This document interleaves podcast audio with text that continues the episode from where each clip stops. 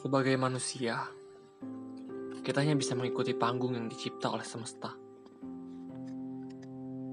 Hanya bisa mengiyakan dan harus mengikhlaskan. Tidak semua apa yang direncanakan lurus sesuai harapan. Padahal, rasanya sudah melakukan apa pun yang terbaik.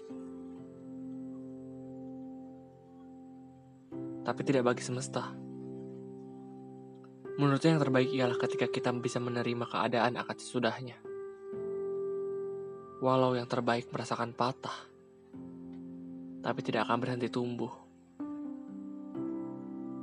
Jadi, kalau saat ini kamu sedang merasakan hancur yang luar biasa, kembali lagi, kalau kita hanya bisa mengikhlaskan.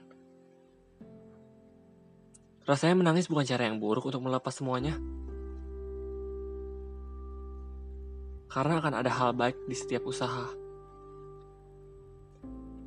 Mungkin sekarang semesta tidak mengabulkan apa yang kamu inginkan. Tapi tunggu. Semesta akan kirimkan apa yang kamu butuhkan. Cepat atau lambat.